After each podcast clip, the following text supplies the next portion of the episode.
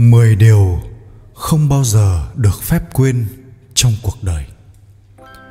Dưới đây là những điều bạn không bao giờ được phép quên. Hãy ghi nhớ để đúc rút kinh nghiệm cho cuộc sống này. Một, người tốt thực sự sẽ giúp cho chúng ta hạnh phúc. Người xấu sẽ giúp cho chúng ta thêm nhiều kinh nghiệm trong cuộc sống. Kẻ tồi tệ nhất sẽ giúp cho chúng ta bài học quý báu của cuộc đời. Và người tuyệt vời nhất sẽ giúp cho chúng ta biết cách sống để hoàn thiện chính mình. Hai, tuy có nhiều người trên thế giới này thành công nổi tiếng mà chẳng học hành nhiều, chẳng có bằng cấp cao, nhưng điều đó cũng không có nghĩa là không cần học hành nhiều sẽ thành công kiến thức đạt được do việc học hành, giáo dục là vũ khí trong tay của mình. Chúng ta có thể lập nên sự nghiệp với bàn tay trắng, nhưng không thể trong tay không có tấc sắt. Nên nhớ kỹ điều này. Ba, chúng ta có thể yêu cầu mình phải giữ chữ tín, nhưng không thể bắt người khác phải giữ chữ tín với mình. Chúng ta có thể yêu cầu mình phải đối xử tốt với người khác nhưng không thể kỳ vọng người khác phải đối xử tốt với mình. Đối xử với người ta thế nào không có nghĩa là người ta sẽ đối xử lại với mình như thế. Nếu bạn không hiểu được điều này sẽ tự chuốc lấy phiền não cho mình. 4. Cuộc sống quá ngắn ngủi, bạn không nên dành thời gian với những người chỉ biết hút cạn nguồn hạnh phúc của mình. Nếu ai đó muốn bạn có mặt trong cuộc sống của họ, họ sẽ tự dành ra chỗ cho bạn. Bạn không phải đấu tranh để giành giật lấy một vị trí nào cả. Và đừng bao giờ ép mình vào mối quan hệ với những người coi thường giá trị của bạn. Và hãy nhớ rằng những người bạn thật sự của bạn không phải là những người ở bên cạnh bạn khi bạn thành công mà là những người bên cạnh bạn khi bạn gặp khó khăn. 5. Chúng ta có thể đánh mất rất nhiều thứ trong cuộc đời này, nhưng không thể đánh mất chính mình. 6. Hãy tận hưởng những điều nhỏ nhoi nhất, bởi biết đâu một ngày nào đó nhìn lại, bạn sẽ thấy đó là điều vô cùng ý nghĩa với mình phần tốt đẹp nhất trong cuộc sống của bạn sẽ là những khoảnh khắc nhỏ bé, không tên, mà bạn dành ra để mỉm cười cùng ai đó quan trọng với bạn 7. Sum hợp gia đình, thân thích đều là duyên phận. Bật luận trong kiếp này chúng ta sống chung với nhau được bao lâu, nên trân quý khoảng thời gian chúng ta được chung sống với nhau kiếp sau, dù ta có thương hay không thương, cũng không có dịp gặp lại nhau đâu 8. Suy sụp một lát cũng không sao. Bạn không phải tỏ ra lúc nào cũng mạnh mẽ và không cần chứng minh rằng mọi thứ rồi sẽ ổn thôi.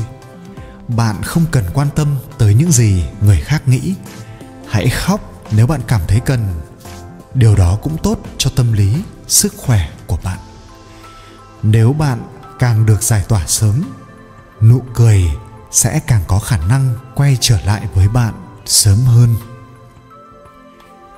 9. Chúng ta hãy biết bao dung và tha thứ cho người làm khổ mình. Đừng nhìn nhận rằng ai đó sẽ là kẻ thù. Chỉ là do chúng ta vẫn chưa thông cảm được với nhau mà thôi. 10. Không có người nào mà không thể thay thế được cả. Không có vật gì mà nhất thiết phải sở hữu, bám chặt lấy nó. Nếu chúng ta hiểu rõ được nguyên lý này thì sau này trong cuộc đời lỡ người bạn đời không còn muốn đi chọn cuộc đời hay vì lý do gì đó mà bị mất đi những gì chân quý trong đời thì cũng nên hiểu đó cũng không phải là chuyện gì quá to tát Và tiếp theo là 10 triết lý sống nhất định bạn phải ghi nhớ mỗi ngày. Một, ở đời làm người nhất định phải có lương tâm. Tuyệt đối không được quên những người đã từng giúp đỡ bạn. Nếu không bạn sẽ ngày càng ít bạn bè. Tương lai đường đi sẽ ngày càng hẹp. Hai cuộc sống này không quan trọng những gì người khác nghĩ về bạn và bạn sống như thế nào cũng chẳng liên quan gì đến họ ba sẽ có một ngày bạn nhận ra rằng sống lương thiện khó hơn gấp bội phần là sống thông minh thông minh là trời cho còn lương thiện là sự lựa chọn cách sống của bạn 4. Không thăm, không hỏi han không có nghĩa là đã quên, nhưng nhất định tình cảm sẽ ngày càng xa cách. Cả đôi bên im lặng quá lâu sẽ khiến việc chủ động hỏi thăm trước cũng cần dũng khí. 5. Đừng bao giờ sử dụng những lời nhẫn tâm làm tổn thương những người yêu thương bạn, kể cả những lúc tâm trạng của bạn đau khổ nhất. 6. Nên nhớ rằng có những lúc không còn lần sau, không có cơ hội lần nữa và không thể dừng lại. Nên biết trân quý những gì bạn đang có được và luôn tự nhủ rằng đánh mất cơ hội lần này thì mãi mãi không còn cơ hội nữa. 7. Luôn luôn dùng tâm thái, can tâm tình nguyện để bình yên trải qua cuộc sống này. 9. Đôi khi rõ ràng chúng ta đã tha thứ cho người ta nhưng lại không tìm lại được sự vui vẻ. Đó chính là bởi vì bạn đã quên cách tha thứ cho chính bản thân mình. 10. Đời người có sống có chết, nhưng chỉ cần bạn còn sống thì phải sống cuộc sống tốt đẹp nhất. Vui vẻ mới là điều quan trọng nhất. năm bài học kinh điển của cổ nhân giúp bạn sống thanh thản thứ nhất nước chảy không tranh lên trước. Lưu thủy bất tranh tiên. Ý nói rằng, nước chảy không tranh lên trước. Lão tử nói, thượng thiện nhược thủy thủy thiện, lợi vạn vật, nhi bất tranh. Ý nói, nước là thiện nhất, là tốt nhất. Nước đem lại lợi ích cho muôn vật, mà lại không tranh không giành lợi ích. Đặc tính của nước là chân thành giúp đỡ vạn vật mà không tranh giành danh lợi, không tranh giành cao thấp, cũng không tự cho mình là hiểu biết, lại không khoe khoang bản thân. Chính là bởi vì không tranh giành với vạn vật, cho nên không có oán hận, lo âu. Hai, người quá nhiều dục vọng thì bản chất tự nhiên sẽ nông nổi. Kỳ thị thâm giả, kỳ thiên, kỳ thiền ý nói, nếu một người có quá nhiều dục vọng, ham muốn, thì bản chất tự nhiên của người ấy sẽ là nông nổi. Một người có dục vọng quá nhiều thì sẽ khiếm khuyết trí tuệ và linh tính. Người như thế sẽ bị dục vọng làm cho mê muội, mất cả ý chí, tham dục mà bại thân.